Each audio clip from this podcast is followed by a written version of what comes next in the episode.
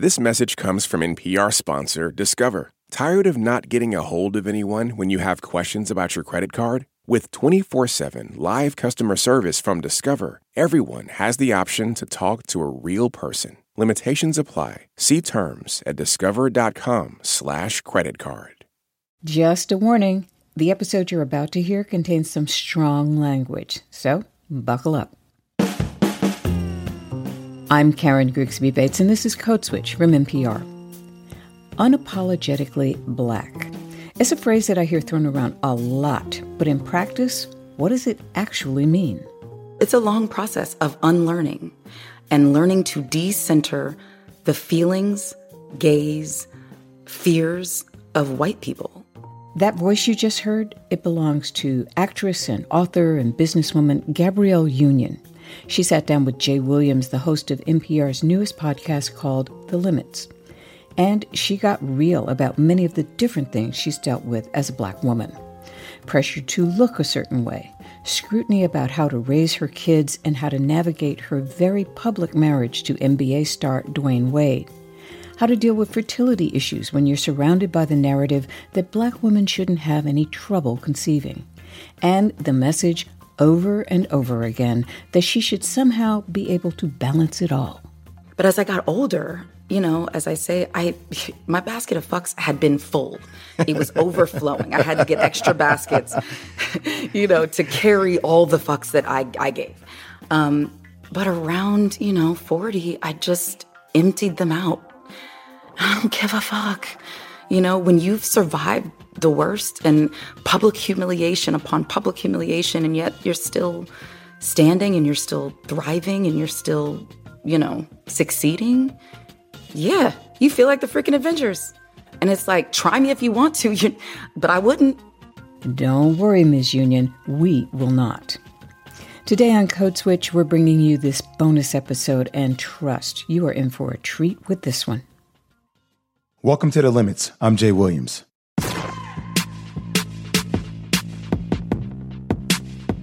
Listen, you better be taking notes because I know I did. This one that's about to drop is a masterclass. You see, Gab, as I call her, or Gabrielle Union, has been through it. She has learned the hard lessons. She has survived, in her words, the unsurvivable. And now, after all that, at 49 years old, she knows who she is. She knows what's important to her and what isn't, what to focus on and what to ignore. That, my friends, is real growth. Figuring your shit out. Living and speaking your damn truth. But to get to that place, you gotta see your limits for what they actually are and do something about them. I first met Gab years ago. Today, she's an actress, a producer, an activist. She's got a clothing line, a hair care brand, and a company making healthy snack food for kids.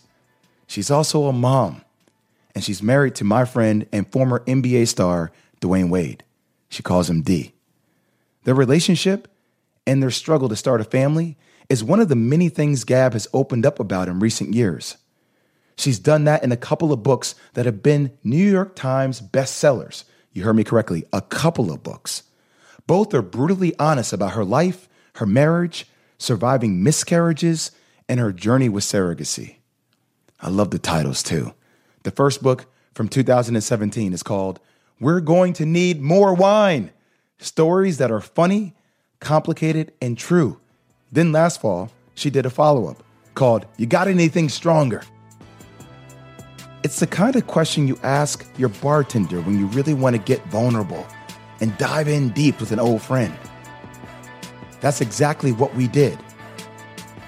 Here's my conversation with Gabrielle Union.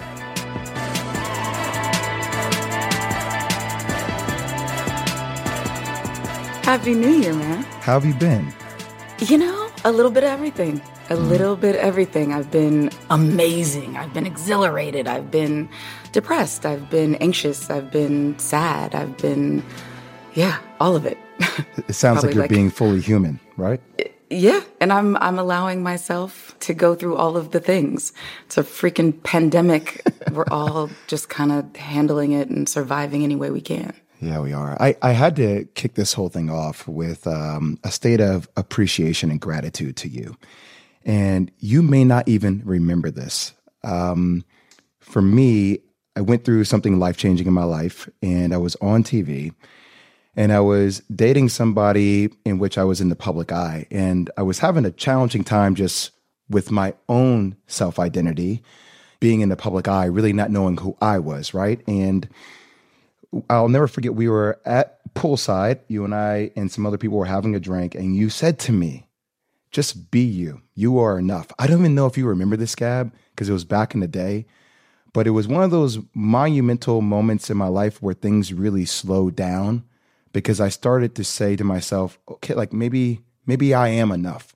And I just I wanted to say thank you. That was a long time ago and I know we're in 2022 now. And every time I've seen you pass and I never got a chance to really give you that appreciation, that thanks. And I just wanted to take a moment to do that off the bat. Oh my gosh. I'm now I'm like who were you dating? Where were we? Was this Miami? Was it when we went to go see Jay Z and them in concert? I'm trying to think of when this was, but I'm glad in my probably tipsy state that I was able to, you know, be of service. But when you've survived and gone through the things that I've survived, you come out, well, at least I came out um, a lot more compassionate for other people. And, um, you know, when you see people struggling and it, and it uh, kind of also feels like you're holding a mirror up to you as well when you're addressing somebody else and trying to offer a little comfort. Um, mm. It was probably something we both needed to hear.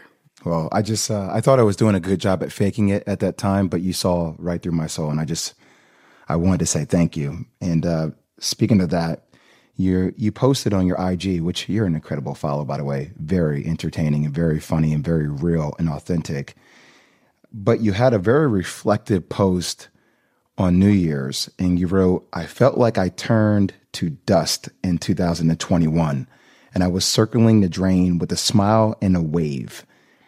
Can you tell me what you meant by that? I don't know what it is for the last couple. Well, I know what it is. It's a freaking pandemic, and uh, and and the world not wanting to slow down or shut, much less shut down, and having to be all things to all people, and and hoping for reinforcements that sometimes never come, and I just couldn't collect myself. I was in too many tiny little pieces scattered. And any little thing, whether that was, you know, Kav gets up late and is like late to get to school, or, um, you know, I have an argument with my husband, or something isn't right at work. And I just, I just couldn't. I just didn't have it at all. Um, but what it looked like to the outside mm-hmm. was nothing, nothing to see. Uh, hey guy, you know, and you, you, you cover. And, and so when I say I was circling mm-hmm. the drain, like I'm, I'm not okay. That's um that really connects with me because there's so many times in my life where I have so many things going on. And my wife and I talk about this, Gab. I don't know how she does everything. Like I am I talk to her all like we are as men, we come nowhere close to you as women and and the amount of things that you're able to balance being a mother, being an author, being somebody who's on TV, speaking about black rights and how it is to be a black woman in a white dominated world. How do you balance all that? Well, I'd like to refer to my chapter uh, in um, You Got Anything Stronger yes. called Fuck Balance. Um, because balance is some. Are we allowed to cuss? Because I'm, you know, Jay, I'm a cusser. You just did, yeah. and it okay. worked. Okay. Yes. So it's a trap. Balance is a trap that was created. It's a concept that was created by the patriarchy to make women constantly feel like failures. It, it became crystal clear, um, realizing that no matter if I was, you know, talking about toothbrushes or or clothes or or or civil rights or or whatever, I was always tasked with answering, how do you balance it all? You know? Hmm. And you know and you try to come up with like bs answers or whatever. And then I, I, I started paying closer attention to my husband's interviews. You know in the nba you got to talk to reporters literally every single day. Too damn this much. man exactly. Too, this man got full custody as a single black man playing in the nba of two young children had multiple businesses, uh, entrepreneur, philanthropist, you know, community leader, all of these things, has a huge life, huge, huge life. And at no point did anyone ever ask him or expect him to have balance. He was literally never asked. And I realized all that they expect of men is to be good at one job and to make sure that the check clears. While cut to, over with women, it's like, oh, how do you balance being a mother, a wife, a businesswoman? You know, I, you know, you better, you better be a sex pot. You better be a freaking Michelin chef. You better, you know, you better be the best friend ever. You better be the best daughter ever. You better be all things to all people and balance it perfectly. And I was like, nah, fuck that. Um, it's over. It's, it's a trap and I'm going to call bullshit. When did you learn that about yourself? Uh, because obviously we all go through evolution, right? Like when did that moment happen and can you bring us back to that moment? Uh, I think I was listening. Um, Rachel Nichols was was interviewing Dee at our house in Miami, and uh, just you know, with my life, I'm rarely around to to actually physically be present for any of his interviews. I just read, you know, read it like everybody else. And that day, I happened to be in town, and and and I hid on the stairs, and I was just listening, and you know, Rachel said, well, you know, what's next? Or what, you know, what is your plan after basketball? And he said, to get therapy. Wow. And the world acted like he just said some of the most Yoda like, profound, you know, Confucius like stuff. And I was like, that's not actually revolutionary, but it kind of is. And way to go, babe, high five. But also, you know what? I got to let myself off the hook. I have been needing help. I have been, you know, in therapy since 92. And there's a shame that I've always associated with needing help. And in that moment, watching him be praised for saying, I need, I'm going to need help for this transition. Women go through transitions all the time. Mm. You know what I mean? Whether that's when we first get our periods, when we're preteens or, you know, early teens, perimenopause, menopause, marriage, childbirth. And there's always this magical expectation that we're always going to just naturally know how to move through it with grace and ease. And that's just not real and it's not fair to expect that. And I just was like, mm, I'm, I'm opting out. I'm opting out and I've never felt more free in my life. That's uh that's an incredible moment. One of the things that I was so curious about you, Gab, is that you do these appreciation posts every Wednesday, right? It's your Woman Crush Wednesday post. And I, I've seen you do this where you uplift other women. And I could tell through the passion that you put into that how how real that is, how authentic that is. What made you get to that point where it's like, I'm, I want to blast this out to the world about this woman is special and here's why? Well, first and foremost, I, I love women. And part of this is women of color, especially black women. We are maligned. We are um, demonized. We need to change. We need to assimilate. Our same exact features on another body. Ooh, it's exotic. Um, we need to be celebrated for all of who we are in our beautiful uniqueness. It sounds like in the operative word assimilate. Did you go through a process growing up of feeling like you always needed to assimilate? So I grew up, I'm originally from Omaha, Nebraska. Um, uh, the north side of Omaha is all black. Uh, it looks like any other Midwestern, you know, black community, Detroit, St. Louis, Chicago, you know, Milwaukee. Like we, I come from the largest black family in the state of Nebraska and one of the largest in the Midwest. Um, you know, I think this upcoming year we are on our 105th uh, annual family reunion that we have second Sunday of every August.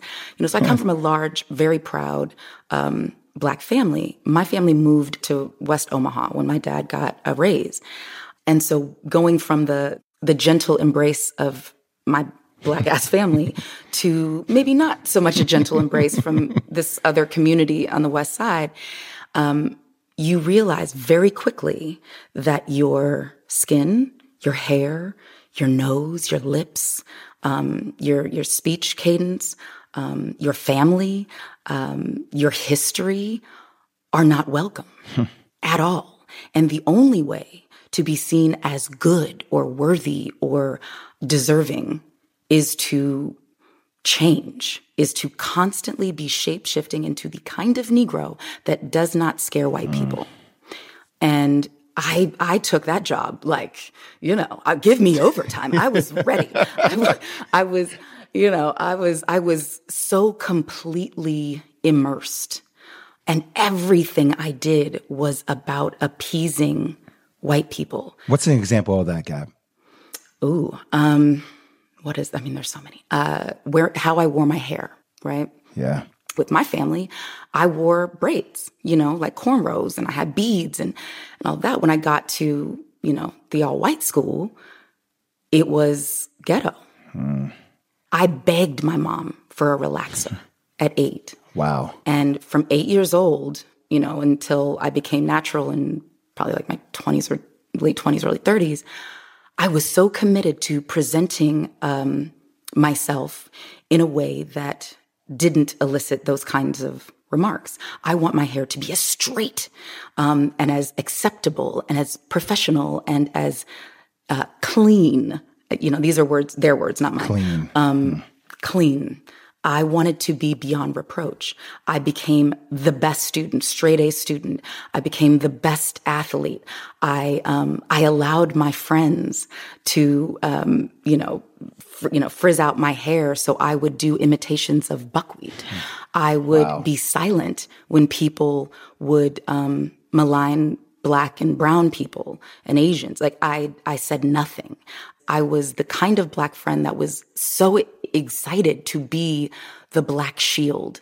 Um, I'm not racist. I've got a black friend. I'm like, and that's me. like, you know, and, and as I became an adult, I'm like, do I really love country music or was that something I was doing to fit in? Did I really love you know, Anthrax, which was a band, um, like a hard rock like, band. Hold on a second. Or was that? yeah. Do I really love, you know, uh, singing Southern Confederate anthems, you know, like Sweet Home Alabama around a bonfire drinking Pabst Blue Ribbon? Do I really like that shit? Or is that what I was, did I become what I needed to become to survive? And it wasn't until I took Professor Hill's African American Studies class at UCLA where, you know, I'm reading uh, Du Bois and I'm reading um, James Weldon Johnson and I'm mm-hmm. reading, you know, like Baldwin and, you know, deeper dives into Maya Angelou and, and Nick, reading Nikki Giovanni and Angela Davis. And I became aware. You know, I think one of the things that I found to be so intriguing about this, and I don't know if you were ever told this, because I, I feel like we, there's a lot of similarities with the way we were raised, but I, I had people that said to me before, "Well, Jay, you're not you're not really black." I'm like, "No, no, I really am." And being black to me doesn't mean being monolithic. It means I could be a variety of different things. So I'm curious as you started to find out who Gabrielle Union was as a black woman and what that stood for. How did you what was that process like for you? What was that that that growth process for you? It was i mean it continues to this day. It's it's slow and it's heartbreaking and it's um exhilarating and it's exciting. Um but it's a it's a long process of unlearning and learning to decenter the feelings gaze fears of white people and letting it go. Who would i be without that? Who would i be if i wasn't labeled um, you're you're you're the good kind of black. Mm. and i don't like being anybody's pet and that's what it feels like. That's what it felt like and that's what it feels like. But it's been a slow process of unlearning. And i mean to this day i i i, I catch myself like ooh you got this big opportunity. And it's like okay, why is it big? oh no, it's a, it's a it's a and again I'm using my finger quotes here. It's a mainstream project. Hmm. well, please tell me about this mainstream project What's mainstream and why yeah, exactly and and and why I should be geeked to make pennies to be you know in a quote unquote mainstream project when I can be my full self you know, on screen, off screen, and be respected. And I make more money and I I, don't have to constantly be shape shifting. I don't have to stay quiet um, and be used as a black shield. Uh, like n- none of it appeals to me anymore, you know, because it did. Because it was like, okay, you gotta, you gotta build your, you know, your brand, you know, from the community. And then when you reach a certain point, then you abandon the community to then be, you know, a pet that's then trotted out as the beacon of diversity, but you're the only one and God, there better not be two of y'all. Hmm. None of it appeals to me. But when I have to think about it, really did before because I was conditioned to believe that you haven't really made it in Hollywood if you've only got essence covers mm-hmm. or ebony or, or jet. If your own people, you know, love you and, and you, you good in every hood, you, you probably aren't as welcome in Hollywood. So, yeah, Gabrielle Union had to come to grips with what race meant for her in Hollywood. But then she had to figure out what it meant for her kids in their own lives. And just a warning after the break, the conversation turns to an episode of sexual assault. You can skip over it by moving ahead about three minutes. I'm Jay Williams. You're listening to The Limits from NPR. This message comes from NPR sponsor Discover. Here's a familiar situation. You have a question about your credit card. You call the number for help and can't get a hold of anyone. If only you had a Discover card. With 24 7 US based live customer service from Discover, everyone has the option to talk to a real person anytime, day or night. Yep, you heard that right. A real person. Get the customer service you deserve with Discover. Limitations apply. See terms at discover.com/slash credit card. You sound very fulfilled and free when you speak your mind, Gab. What is it about where you are currently right now as a mother, as somebody who's been able to accomplish what you have been able to in your industry that makes you feel that centered to speak on behalf of what so many people are going through on a day to day basis? I think the first time I really had to stick up for myself was at 19 shortly after being raped at gunpoint at Payless Shoe Source, where I worked uh, my summer job during you know my freshman year before my sophomore year. Wow! And I realized that they had gotten you know a you know a notice or an email uh, to change the price of shoes, but they were also armed with the information that a man was terrorizing and robbing uh, Payless Shoe Sources, and they knew he was a former employee. They had this information and he had robbed several, and they knew exactly who he was. And they didn't share that information with us, but they told us to change the price of canvas shoes. and I, I, I just blacked out. Like my, my, my life, my actual life was not as important as some canvas shoes. And that's when I decided to sue them. I didn't have money. I'm like, I don't come from wealth, you know what I mean? In that kind of way. Um, and I was, you know, a nobody. I'm 19. I'm a college student and I, and I had enough. And I brought them to their knees and they settled. And I realized I can do something about the fuckery that we mm. experience. And I learned that lesson at 19. I got fed up at 19 when my dad had come to my little, you know, I, you know, in all fairness, I did not understand LA traffic when I chose my hmm. North Hollywood apartment while I was going to UCLA. Looked very close on a map. Um, hadn't really sat in LA traffic.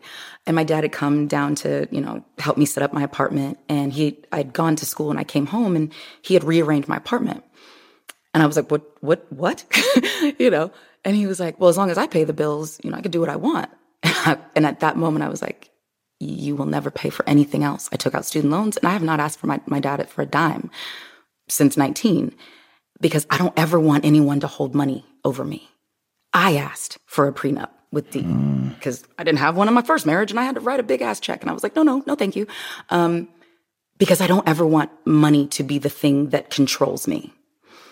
And that has just lasted. Um, but I also recognize that I am wildly privileged that I am married to a you know pretty wealthy man. So if I talk my shit and Hollywood's like, man, that's enough for you, um, I'm only falling but so far. You know what I mean? So I'm able to, and I recognize that privilege. So when I realize that there are voices that need to be heard, um, but can, literally cannot speak because they need to actually feed their families, I try to lead. Um, but I am at peace with with my truth. I'm at peace with speaking the truth. I don't, you ain't got to lie, Craig. Every time you lie, it makes people comfortable in their bullshit. And I'm, I, I can't do it anymore. I'm almost 50 and I'm like, mm, I don't care. I don't care. I'm gonna call a spade a spade. I'm a bid my hand. Jay, you know this. I'm a bid my hand. you know, cause in the, in life, you know, in the spade's hand of life, bid your book cause sandbags is gonna set you back. So I am taking notes on this next question because I need to understand it for my own daughter. How do you translate that type of mentality to the next generation of young girls, your daughters? How do you teach them about that? Because obviously, experience is the best teacher, but you hope that they don't have to go through the same experiences as you in order for them to learn. For Kav, she is surrounded by Black women and Black people. Her school is, I, I didn't even know this was, be, was possible. Um, it is majority minorities. Um, she has brown teachers uh, I had to make sure that wherever I put my child, who is freakishly intelligent, um, because she's soaking up everything. Yeah. And to make sure she's surrounded by good people, not, you know, quote unquote, black excellence, which we just associate with black capitalism, but mm. um, real, actual excellence daily um, in how we treat each other and how we treat other folks and how we show respect and how we um, uplift but you, I had to be purposeful. You can't send your, your black kids to, you know, PWIs, it's usually used for universities, but schools and be curious and like, well, you know, we teach black pride at home. Yeah, but it's not reinforced at school. You know what I mean? It, you know, our, uh, the boys in Miami, you know, um, the older ones, we sent them to a, you know, a school and the only black people they saw were the janitors. Hmm. And when there was an issue, because they were super cute when they first got there and they were little black kids. And then when they shot up in the sixth grade and they were, you know, tall as just as tall or taller than their teachers, then suddenly they became threats. And when one of their, you know, again, I'm using finger quotes here, friends, you know, kept singing the N word in a mm-hmm. song, they were like, yo, stop saying it, stop saying it. And for weeks, the kid just kept saying it. And he just said it at the wrong day. And our kids reacted. And I was like, perfect. Um, you will not face any kind of, you know, discipline at home. And, but when we got to the school, it's like, how are you calling my kid a bully when there is another child that has been documented as repeatedly saying the N word? Mm. That kid gets to be a kid and not labeled. My child, my black son, is labeled a bully for, for rebuking racism. But when those schools are called the best, mm, mm, for who? For who? It's very insightful that you just said that because one of the things that my wife and I are going through is that we live in a predominantly white neighborhood. And my wife is Lebanese and Italian. And my daughter now is at this stage where she's like, I don't, I don't look like daddy. I, I want to look more like mommy. And I'm like, no, baby, you are, you are me. You are me as well as your mom. But people say, oh, she's so exotic or, oh, she just, look at that hair. Those, those descriptions that come with that, that automatically are signaling to her that she is drastically different than everybody else. It, it's, um, it's just mind boggling to me. And I'm struggling to deal with it, to be frank with you. I really am.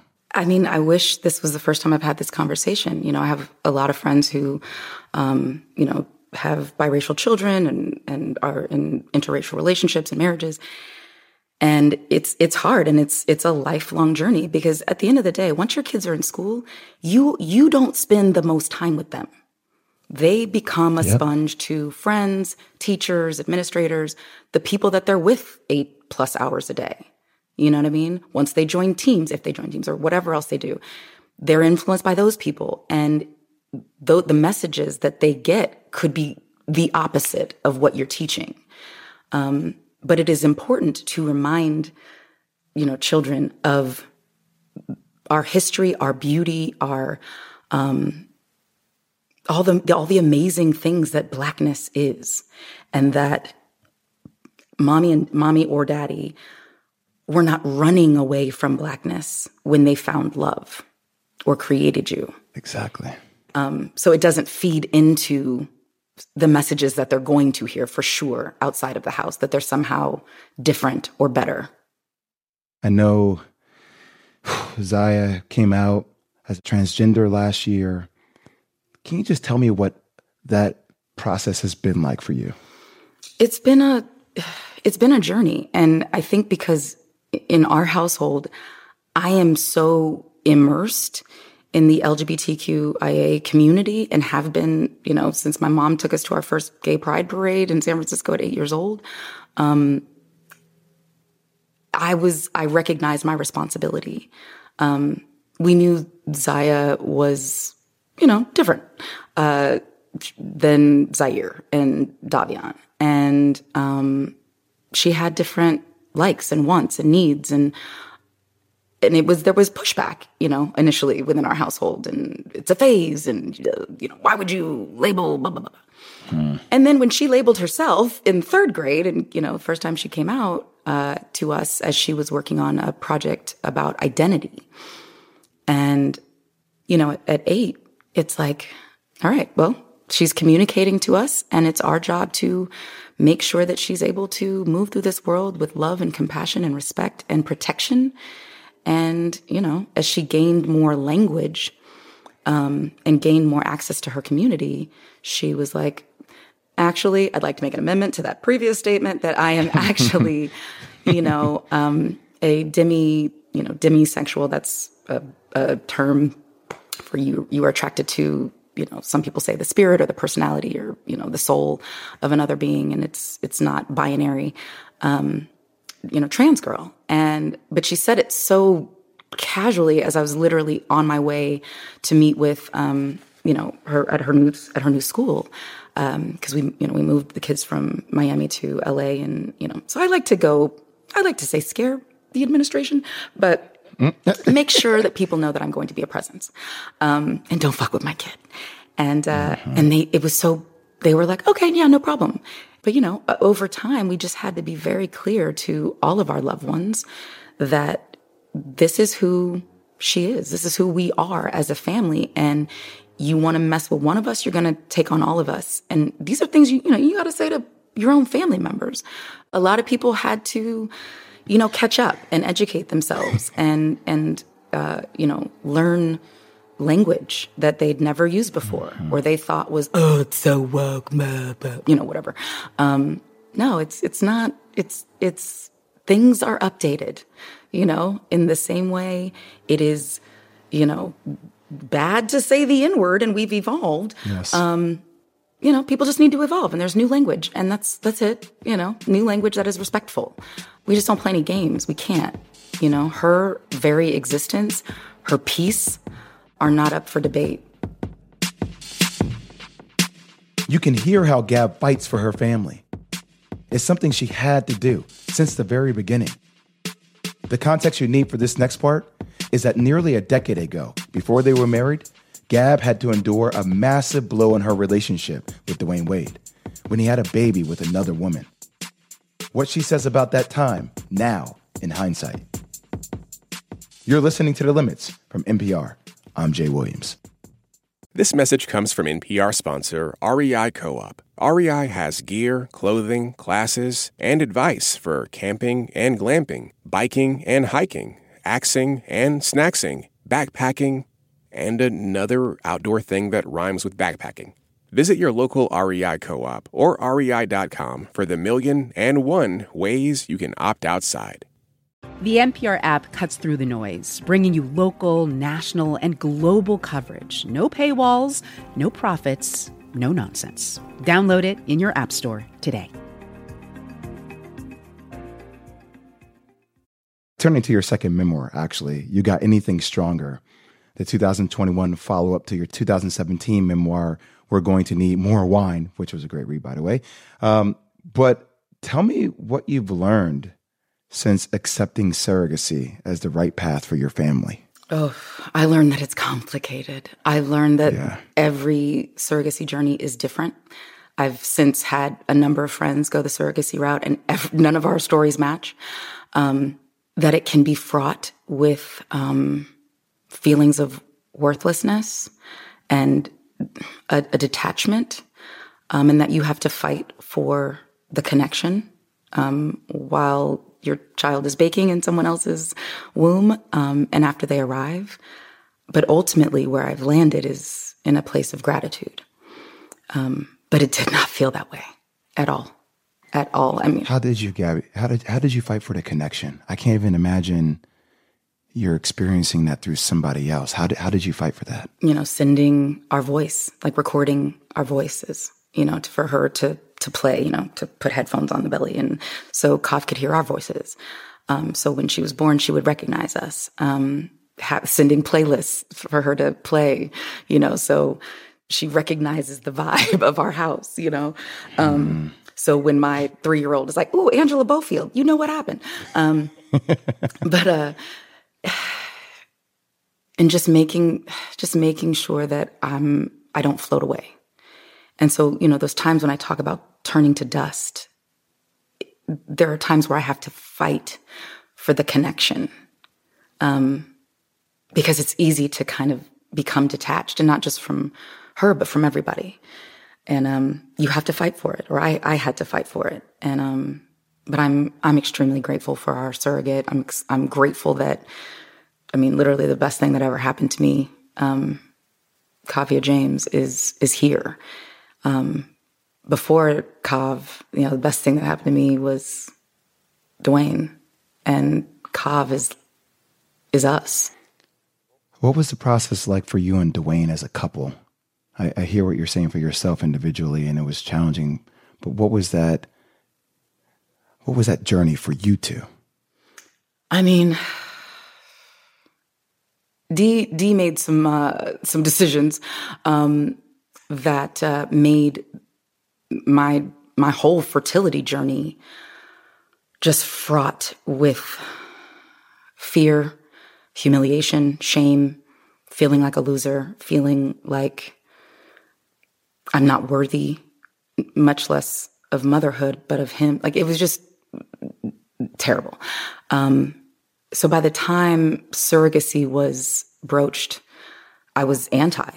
And but he had seen how much I had put my body through, the emotional, mental, physical, spiritual turmoil that I had been going through. And when he co-signed with the doctor about, you know, surrogacy, I felt betrayed again. And you know, it took a while to ultimately get to a place of agreement about the surrogate. Um, and it's like, you know, you still, to this day, you still fight and battle and talk to your therapist about, you know, all of it, you know, and ultimately we came out stronger. But in the process, man, it was it was brutal. And i did not think we would survive as a family. And thank god we did. I do want to take a quick second to talk about shame, humiliation, because I've dealt with a lot of it, but not to this degree. And it's something that you wrote in your book, one of the excerpts that you wrote that totally went viral, Gab. Uh, one of the bumps along the way in your journey to parenthood with Dwyane was that he had a child with another woman during a rough patch in your relationship. And you wrote this The advice I would give myself now is to leave. That me of today would not have stayed with him, but would I be who I am now without that pain? Now, you wrote that, but what do you think people have mostly misunderstood or missed about what you were trying to say there?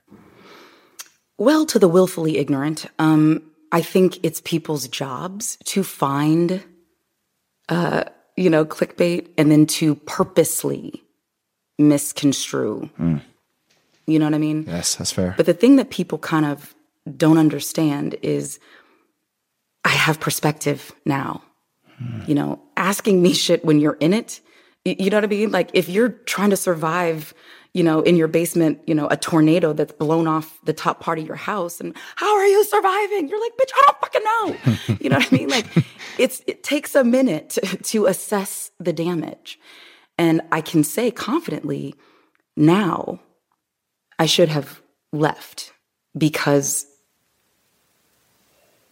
I, I don't need to be anyone's trauma mule to, to prove that I am worthy and I am safe and that I am deserving of a big love in my life.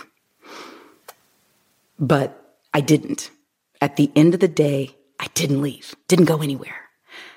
And as we muddled our way through a lot of therapy later, daughter here, you know, actually two daughters arrived around the same time in Zaya and in Kaavia James. And I realized I have changed dramatically from eight years ago to now. And yeah, I can confidently say, I should have left. Mm-hmm. I should have left. Um, and, and some of it is is a little tricky because I, it's not my story to tell. Yeah.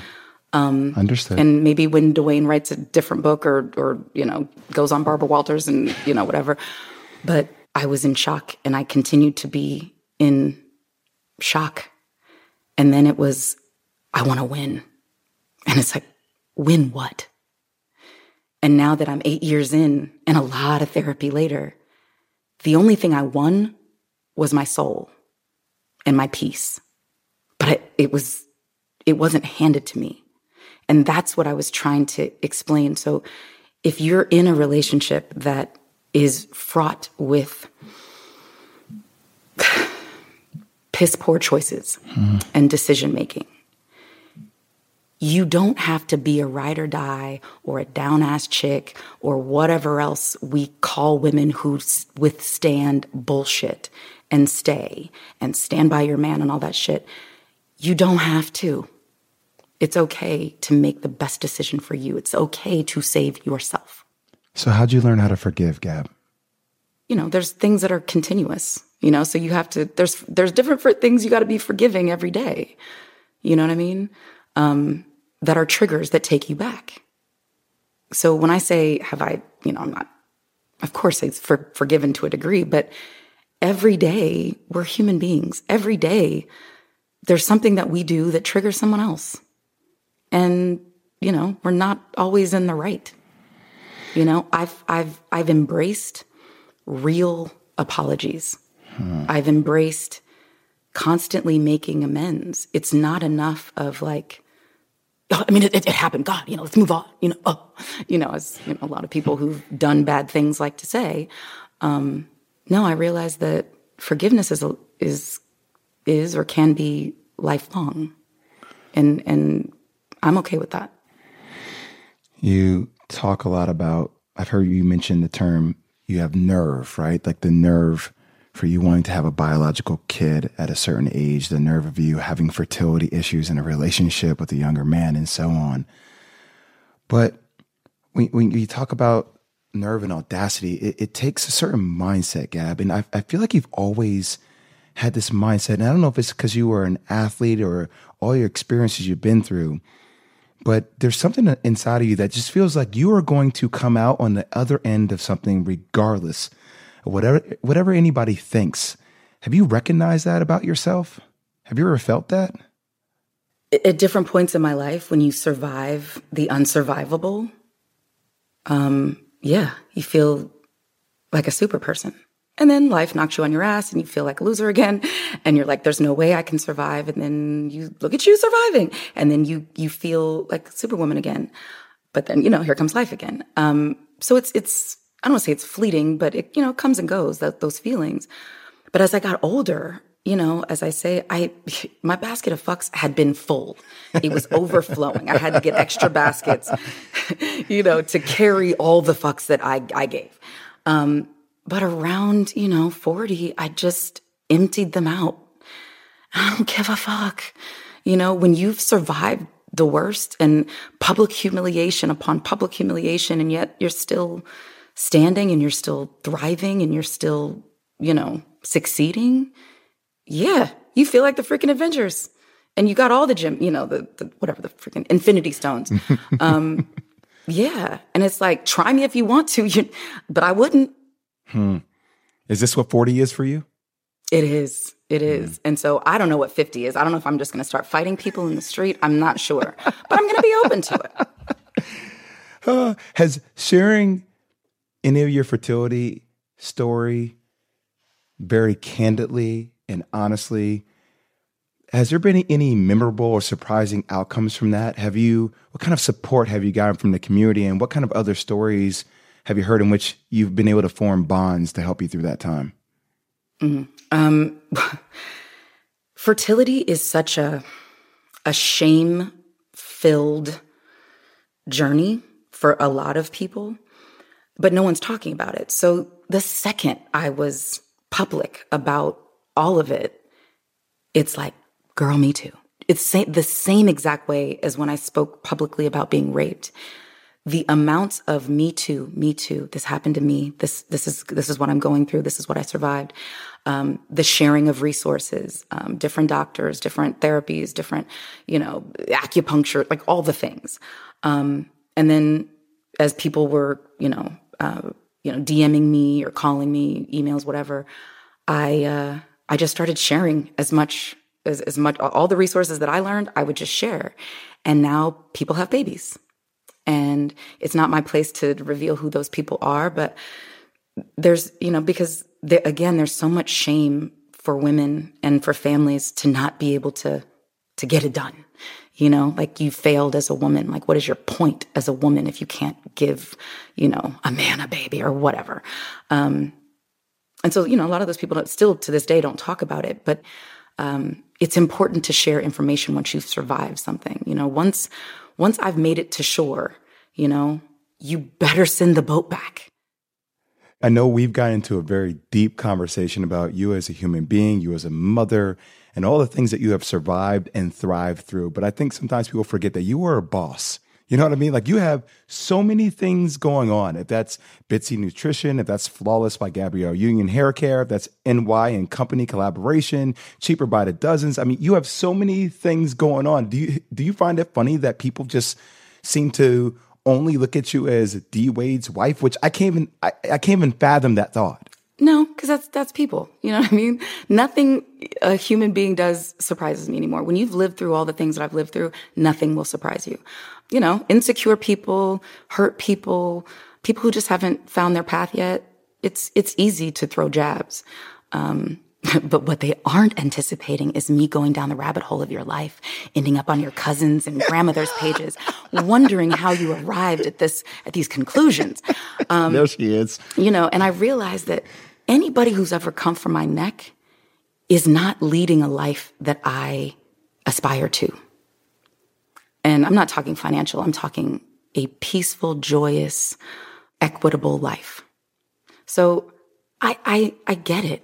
I get it because I was that. So, I mean, God bless. You wish it wasn't going to happen, but no, I can't be tripping off, off freaking comments or headlines or clicks, you know, because I think. I can only gap. you know? I, I, just see you right now doing that deep dive. I see you in the corner. I see you having a drink. It's like, I'm going to find out everything about you. Oh, I, go deep. Oh, I go deep. I go deep. Gab, thank you so much. I appreciate you. And, uh, I wish you nothing but love and continued success. And I hope we bump into each other again. And please tell Dwyane I appreciate him too. And I said hello. No, I will. I will. And I have to say, I am so glad to hear that you, you know, are married and you have your family and you found peace. That makes me really, really, really happy. Yeah, it's it's funny. I for the longest time, Gab, I thought me losing out on an opportunity to play a sport would be something that would be the end of me. And finding my wife and having my two children, I found out that's just the beginning of me. And uh, it's uh, so I just relate to everything you said because so much of your journey I can use to help my journey with my children and my wife as we navigate this crazy world. So thank you. Yes, in the words of Antwone Fisher, or at least in the movie, I'm still standing. I'm still strong. hey, you have a killer week, Gab. I appreciate you, and we'll talk soon, all right? Yeah, same here, man. Okay, take care. All right, wait. Bye.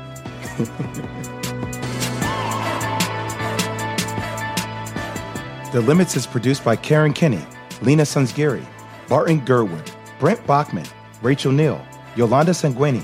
Our executive producer is Anya Grundmann. Special thanks to Charlotte Riggi. Music by Ramtin Arablouei. We're back next week. Thank you to everybody. Let's keep it moving and stay positive. I'm Jay Williams.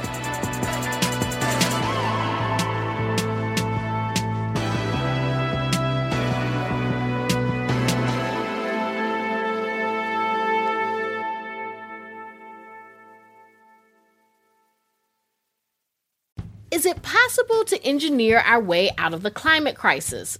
Some entrepreneurs want to shoot particles into the stratosphere to combat global warming.